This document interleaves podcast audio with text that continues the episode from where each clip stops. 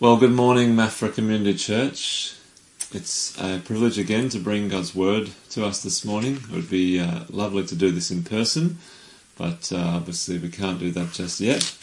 Hopefully, it won't be too long. Let's just pray before we come to God's Word.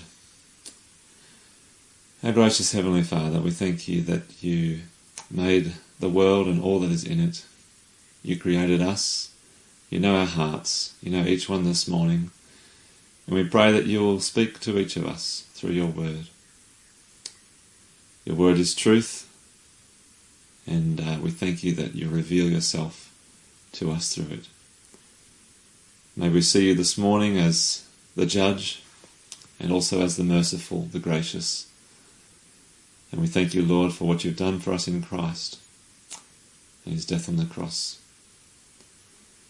We pray this in Jesus' name. Amen. Okay, well, we've been preaching through Isaiah for the last couple of months, uh, and we're up to chapters 34 and 35. So, um, this is not a passage I would have chosen uh, myself, probably, if I was uh, choosing, um, but it's where we're up to, and so, uh, being faithful to the text, we continue on through it. These two chapters uh, need to go together. Uh, it would be quite. Um, uh, unkind to just give you chapter 34 without 35. They're, they're, they're very strikingly different. Chapter 34 is, is, is terrible, it's an awful chapter. Uh, it speaks of bloodshed, of destruction, vengeance, uh, even the destruction of, of the earth um, and, the, and, the, whole universe. Chapter 35 then is a, a wonderful chapter. It speaks of overcoming fear and weakness, uh, of healing the blind, the deaf, and the paralyzed. It speaks of life and joy and singing. So these two passages uh, uh, need to go together. Um, we have judgment in one, and we have uh, joy and mercy and grace in the other. And um, and that's that's the story of the whole Bible. That's the story of uh, the the world that God has made. Um, this chapters, there's chapters like all of Isaiah are written in poetic form, um, but but judgment and salvation are very real. They're real events um, that have happened along the way and that will happen. Um, and you and I will be involved in these these events. And um, and chapter 34 in particular and 35 speak of the final judgment.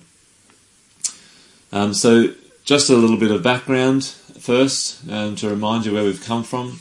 Isaiah was a prophet of Judah, uh, that means he's a messenger of God. He began his career in 740 BC when there were threats to Judah from nations surrounding them. And basically, his message is, is this His message is God is the ultimate ruler over all the nations, that God or Yahweh, the Lord, will bring judgment and destruction upon the nations for their rebellion against him and also that he will rescue a remnant, a remnant who will enjoy his blessing forever and live under his reign.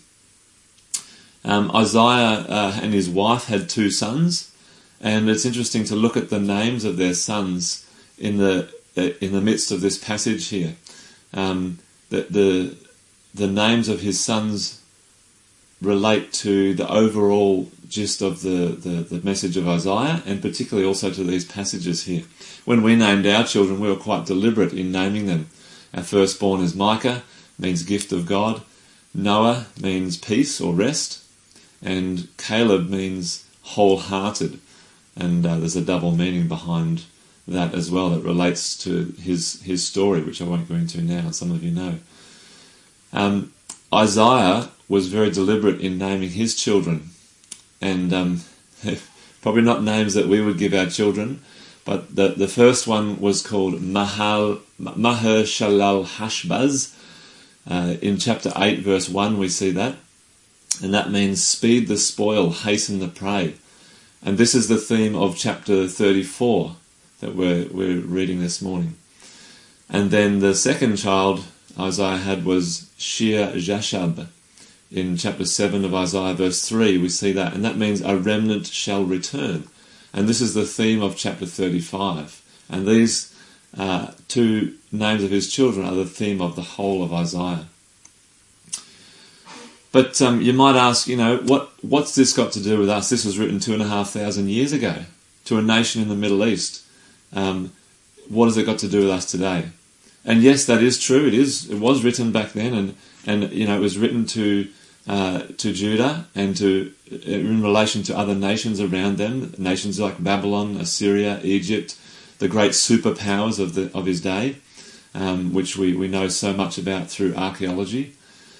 Um, but the the Isaiah is is God's word to us. It's one part of a st- of the whole story from beginning to end. We see in the Bible, uh, and and the events that we're reading about here fit into God's overall plan for for salvation. His overall plans to to bring about uh, justice and, and mercy um, to to His people, and um, the the the passage that we're reading today is um, really speaks about uh, a time that is yet to come as well. Um, it speaks about the final judgment and it speaks about uh, God's great plan of salvation, which was um, set up from the from the beginning of time. So I hope that as we go through, you'll see that it's not just a not just speaking about events two and a half thousand years ago, but it is speaking to us today in 2020 Australia. So let's uh, let's make a start. So I'll read through it and we'll um, comment on it as we go. So chapter 34 starts off: "Draw near, O nations, to hear, and give attention, O peoples. Let the earth hear and all that fills it, the world and all that comes from it." Note the extent of the message. It's to all the nations, all peoples, all the earth. Much of what we've seen in Isaiah has been a message to individual nations, say Babylon or Assyria, Egypt, Cush, Moab, Philistia, Tyre, Jerusalem. They're specific nations, but this passage speaks of judgment in a more universal term. And it speaks of uh, redemption in universal terms too when we get to chapter 35. It's a, it's a foreshadowing the final judgment on all nations. And we'll see that more as we go through. Uh, even though it speaks of Edom specifically, um, we'll see that Edom is actually representative of all who oppose Yahweh, uh, the Lord, and his purposes. so let's keep going. So verse from verse two, for the Lord is enraged against all nations and furious against all their hosts. He has devoted them to destruction. He's given them over for slaughter. Their slain shall be cast out and the stench of their corpses shall rise, all the mountains shall flow with their blood. This is not fun. This is this language is, is very graphic and horrible. This is this is a terrible passage. Uh, it's a description of what will happen, and it serves as a warning to those who are opposed to Yahweh and His purposes. I, I don't know if you've noticed, but something that occurred to me a little while ago as I was reading through the Bible, and particularly through the Old Testament, the Bible is far more graphic in its predictions of destruction than its actual record of, of destruction and what happens. God spends far more uh, time in, in, in, this graphic language in, in warning his hearers than in the actual record when, when judgment does happen. Um, see, God is gracious he, he must judge, yes, but he's gracious to warn and to give time for repentance. It says in Psalm 11:15 says the Lord tests the righteous, but his he, his soul hates the wicked and the one who loves violence. God hates violence, um, but he must judge it. He must bring it to an end, and that is going to involve uh, bloodshed and suffering. He says in Ezekiel 33:11, "Say to them, as I live declares the Lord God, I have no pleasure in the death of the wicked, but that the wicked turn from his way and live." See, God doesn't take pleasure in these things. And his main desire, his heart's desire, his, the, the ultimate goal is that people would turn from their evil and experience life and blessing from Yahweh. So then uh, we, we move on, and not only will people die, but the universe itself will be destroyed. God has appointed an end for this universe. In verse 4, all the host of heaven shall rot away, and the skies roll up like a scroll. All their hosts shall fall, as leaves fall from the vine, like leaves falling from the fig tree. It's obvious that this is talking about the end of the world, which hasn't happened yet, even in our times, obviously. These are similar words to what the Apostle Peter wrote 800 years later, where he says, But the day of the Lord will come like a thief, and then the heavens will pass away with a roar, and the heavenly bodies will be burned up and dissolved, and the earth and the works that are done on it will be exposed. This is a time that's coming. This is how the world will end. We know this because it's written in Scripture. God has told us. Isaiah then turns to a specific nation called Edom. So let's look at that in verse 5. For my sword has drunk its fill in the heavens. Behold, it descends for judgment upon Edom, upon the people I have devoted to destruction. Now we need to have a, a, bit of a look at who Edom was. If you go back 1,300 years to 2000 BC, there were two brothers, Jacob and Esau, sons of Isaac. Isaac was a son of Jacob. We read this in Genesis 25 to 27. And, uh, and it says there, The Lord said to Rebekah, Two nations are in your womb, and two people from within you shall be divided. The one shall be stronger than the other, and the older, which is Esau, shall serve the younger, Jacob. So Jacob's name was changed to Esau, and Es- sorry, Jacob's name was changed to Israel, and Esau's name was changed to Edom, and this is where the nation of Edom has come from. And these two nations um, in the womb um, became the nations of Israel and Edom, but they're also representative of all people. Israel represents those who are part of God's kingdom, who have submitted to his rule and his reign, and Edom represents those who are not. And so um, that in Isaiah's time, Edom was uh, a neighbor to Israel. They were a, a, country to the southeast of Israel. And um, there was animosity between Israel and Edom right throughout history up to this point. Uh, Jacob and Esau themselves actually um, interacted quite peaceably to one another, but their their descendants, who became these nations, um, were, were quite uh, quite uh, lived in quite animosity. Um, so Numbers chapter 20, verses 14 to 20, records for us the interaction between Moses, the leader of the Israelites, and the king of Edom. Moses had asked if he could pass through their land. Um, he was not, we're not going to leave the highway. He was even offering to pay for water they took for their livestock. But Edom refused to come out um, uh, Edom refused to let them go through, and he came out with his, a massive army to turn Moses back. Israel and Edom had enormous tensions throughout history, throughout the centuries. Many of the kings of Israel um, fought against Edom over the years. And then a century after Isaiah's time here, Edom actually played a role in Jerusalem's fall when the Babylonians came in 586 BC. Edom took advantage of them and plundered the Israelites and captured and killed uh, and took many of them as refugees. Um, there's several places in the Bible that speak of this. One is in Psalm 137 where it says, Remember, O Lord, against the Edomites, the day of Jerusalem, how they said, Lay it bare, lay it bare, down to its foundations. And God held Edom accountable for their sin. And um, as I mentioned before, throughout the Bible, Edom's rebellion against Yahweh is, is actually representative of all the nations. And Obadiah is um, the smallest book in the Old Testament with just one chapter. Um, and it speaks most directly about the nation of, of Edom. The whole chapter, basically the whole book, is, is talking about Edom. Um, I won't go through all of uh, Obadiah now, but if, if you have a chance, it'd be good to read through it. It's very short. The first 14 verses uh, are an accusation against the leaders and uh, of, of Edom for their pride and their self exaltation. Um, they didn't just stand idly, but they participated in the destruction of Israel. Uh, as they did to Israel, it will be done to them, so Obadiah says. And then in verse 15 of Obadiah, it shifts from Edom to all nations.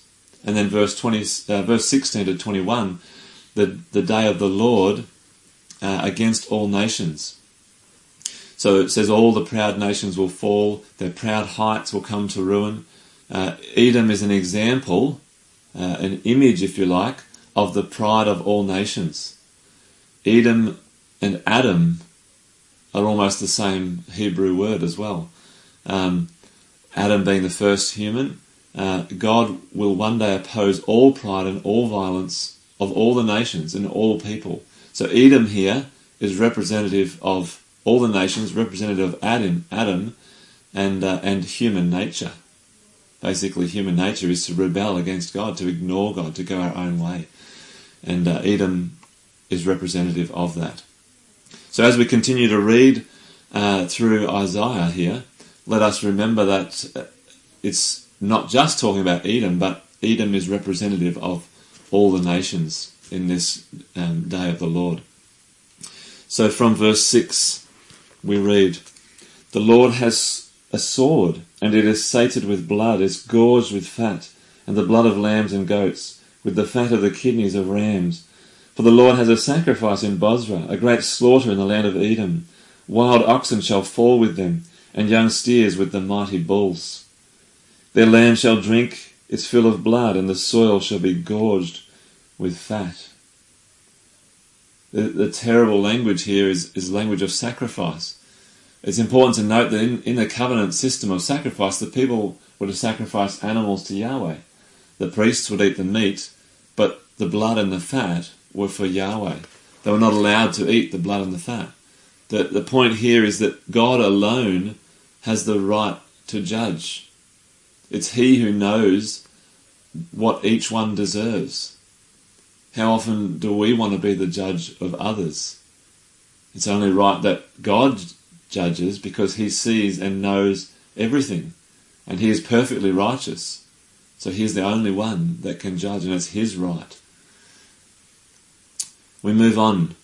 Verse 8 For the Lord has a day of vengeance, a year of recompense for the cause of Zion. And the streams of Edom will be turned into pitch into her soil into sulphur. Her land shall become burning pitch. Night and day it shall not be quenched. Its smoke shall go up forever. From generation to generation it shall lie waste. None shall pass through it forever. These, these verses are, are terrifying. They're a terrifying picture of God's righteous wrath. And they conjure up images of the judgment against Sodom and Gomorrah.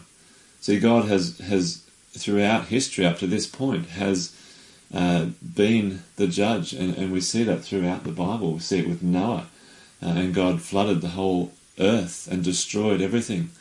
Um, these images here of, of sulfur uh, conjure up images of Sodom and Gomorrah a thousand years before, when God rescued righteous Lot uh, and his family from a, a, just a city of, of terrible perversity and wickedness. Uh, you can read about that in Genesis 19. Um, and as Steve Messer said to us last week, um, singing or sulphur are the, are the options, and there's the same options here in chapter 34 and 35. Uh, God's judgment in sulphur or singing, uh, coming to God in praise and thanking Him for what He's done. These are the two options presented here. Read from verses 11. But the hawk and the porcupine shall possess it, the owl and the raven shall dwell in it.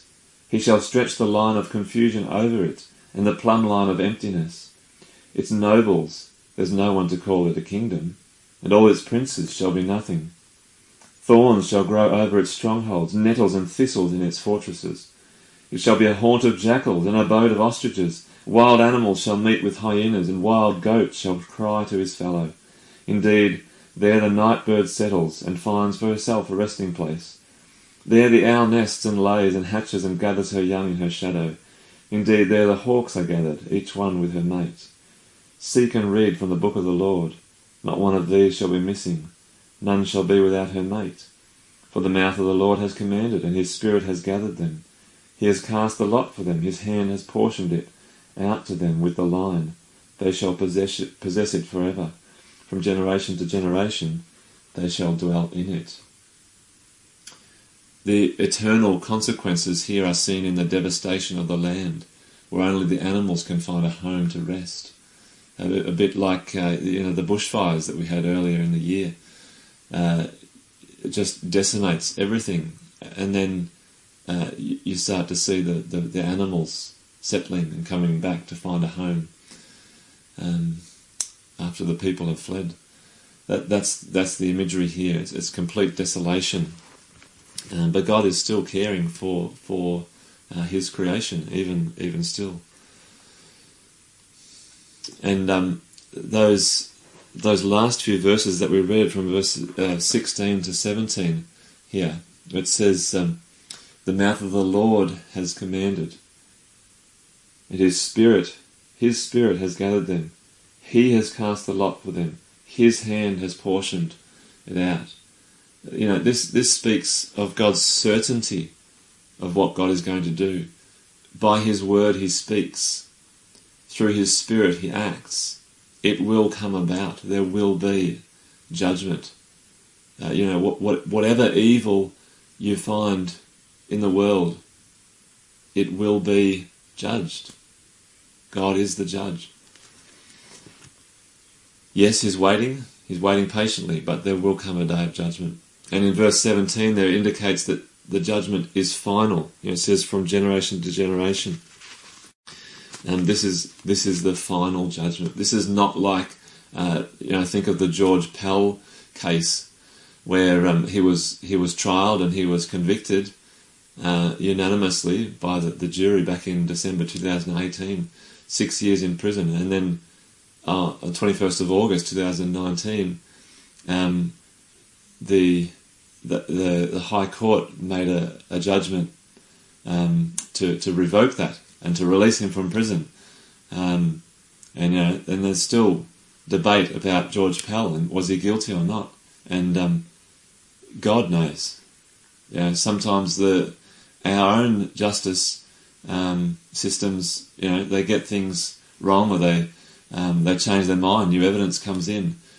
Yahweh, who sees everything exactly as it happens, he he doesn't have to piece together sketchy pieces of eyewitness account, you know, that might have happened decades ago.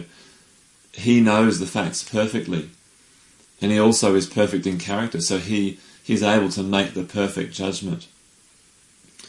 And um, so I guess the question is how would the perfect judge, how would the creator of all things, how would I be judged by him? How would you be judged?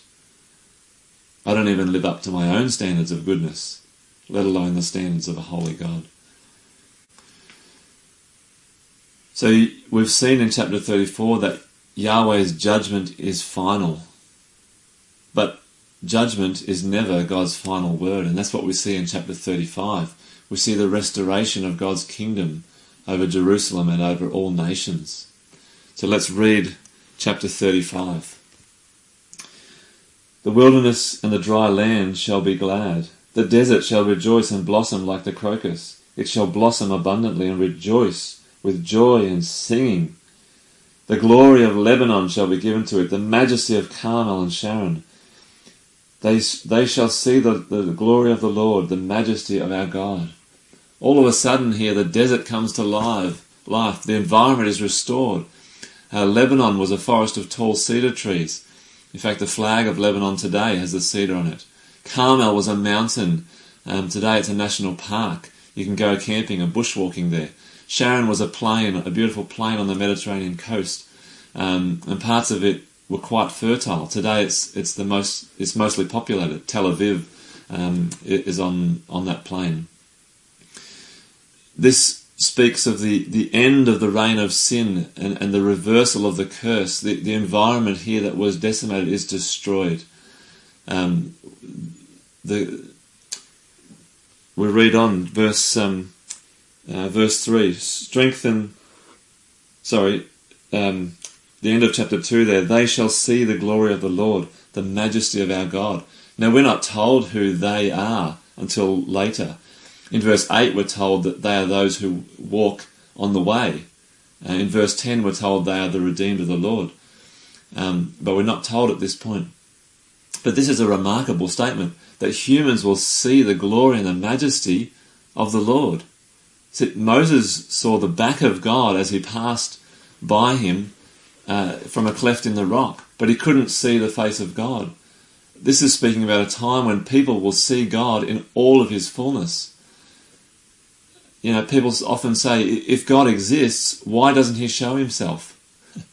well, if God were to show himself to you or me, well, if we were to see him face to face, that would be the end of us. You know, everything that is good is in God.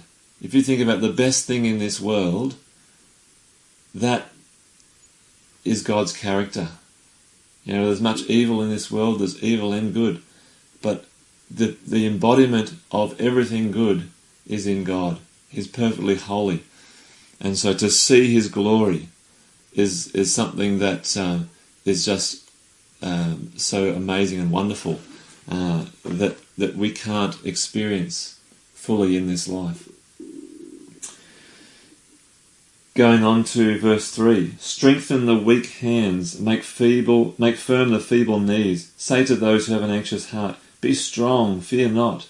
Behold, your God will come with vengeance. With the recompense of God, he will come and save you. Fear and anxiety begin in the heart here. Those who have an anxious heart. I remember a dream I used to have when I was a kid, and I'd be, uh, I'd be there'd be someone uh, coming to the door. It'd be dark, the door would be locked, and I could you know perhaps see through the window someone coming. The door was unlocked, and I could see someone coming, and I was just desperate to get to the door, to lock the door before this intruder could come in and and, and come and, and, get me.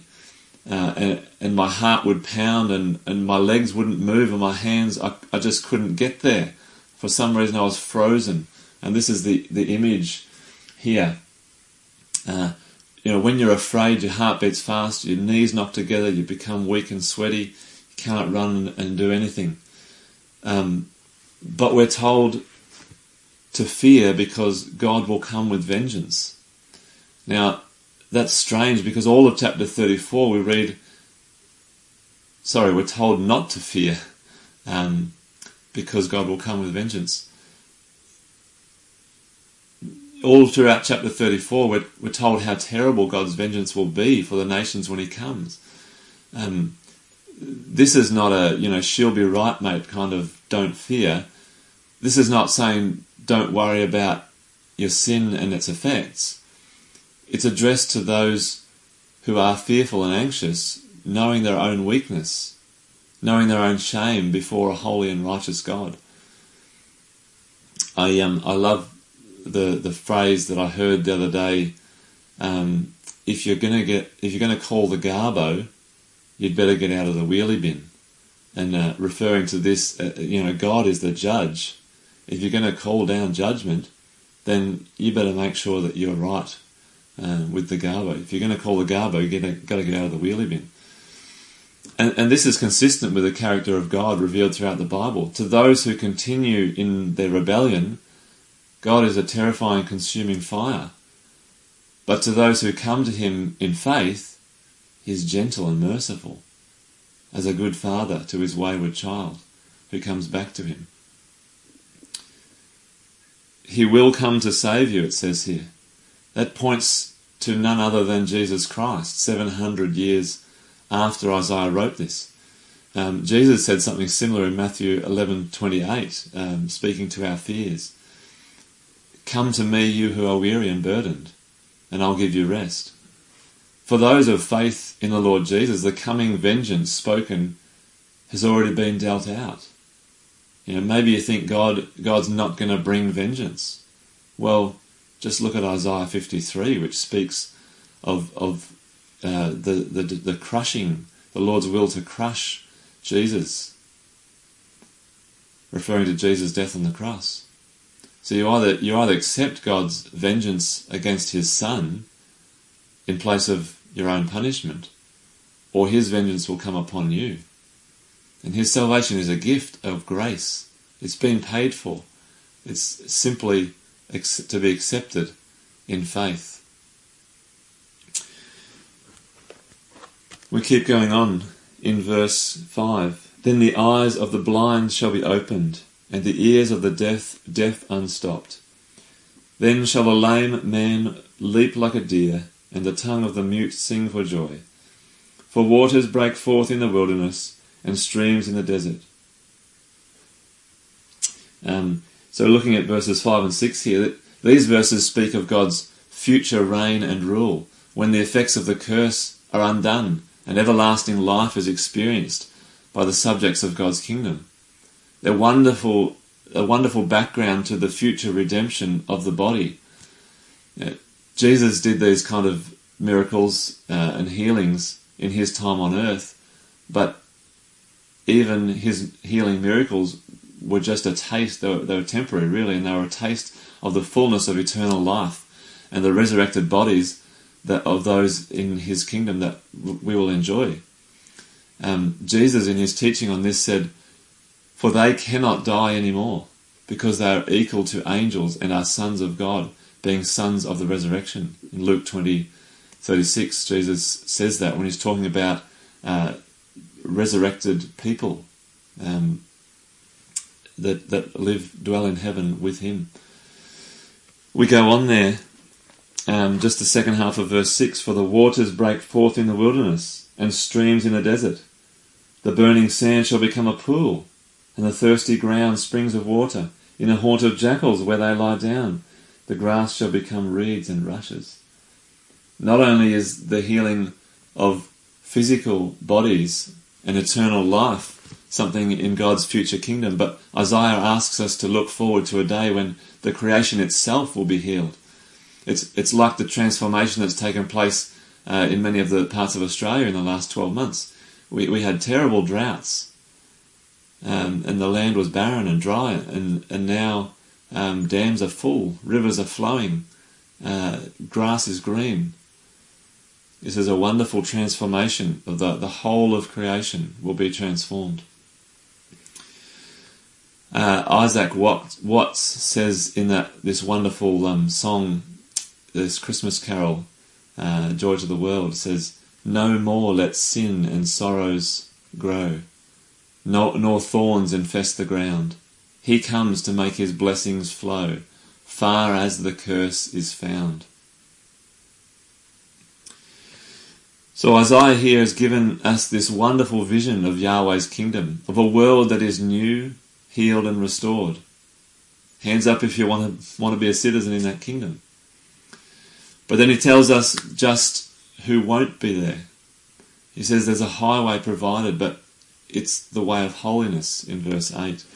And no one unclean can pass over it, no wicked fools or ravenous beasts. It shall, uh, yeah, so no wicked, um, sorry, um, so verse 8, highway shall be there, it should be called a way of holiness, no unclean shall pass over it. Um, we go down to to verse 10 and it says but the ransomed of the Lord shall return and come to come with singing to Zion. Um, and the redeemed sorry in the second half of verse 9 the redeemed shall walk there. Only those who are ransomed only those who have been bought back from their sinful guilty separated separated from God's state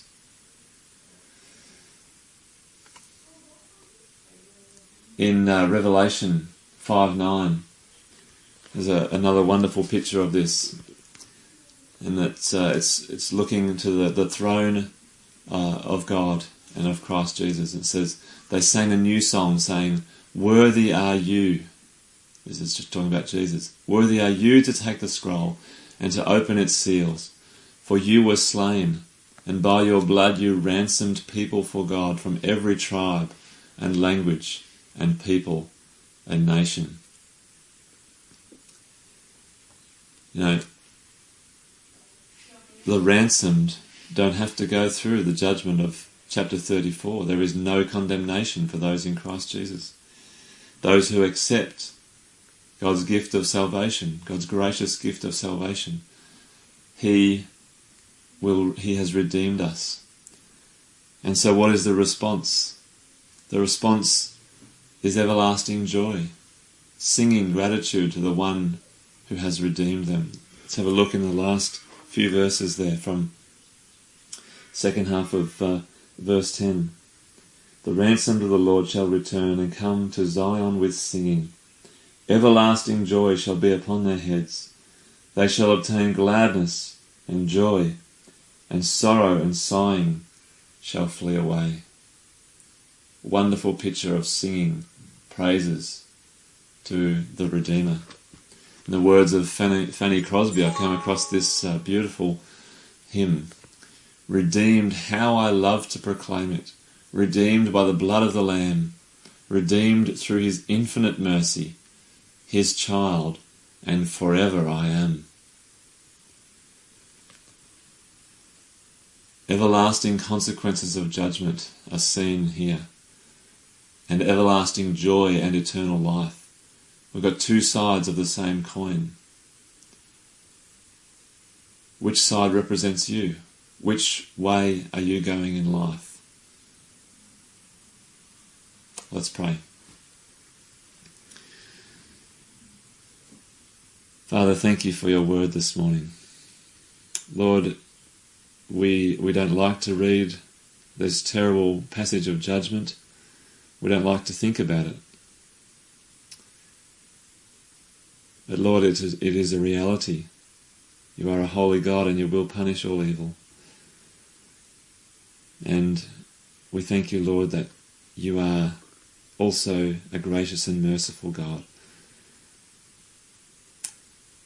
And Lord, we pray that you will continue to work in us a desire to see your kingdom come.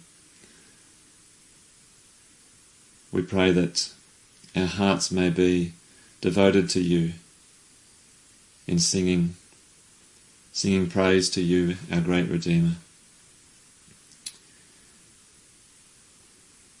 Father, we come before you. We ask this in Jesus' name. Amen.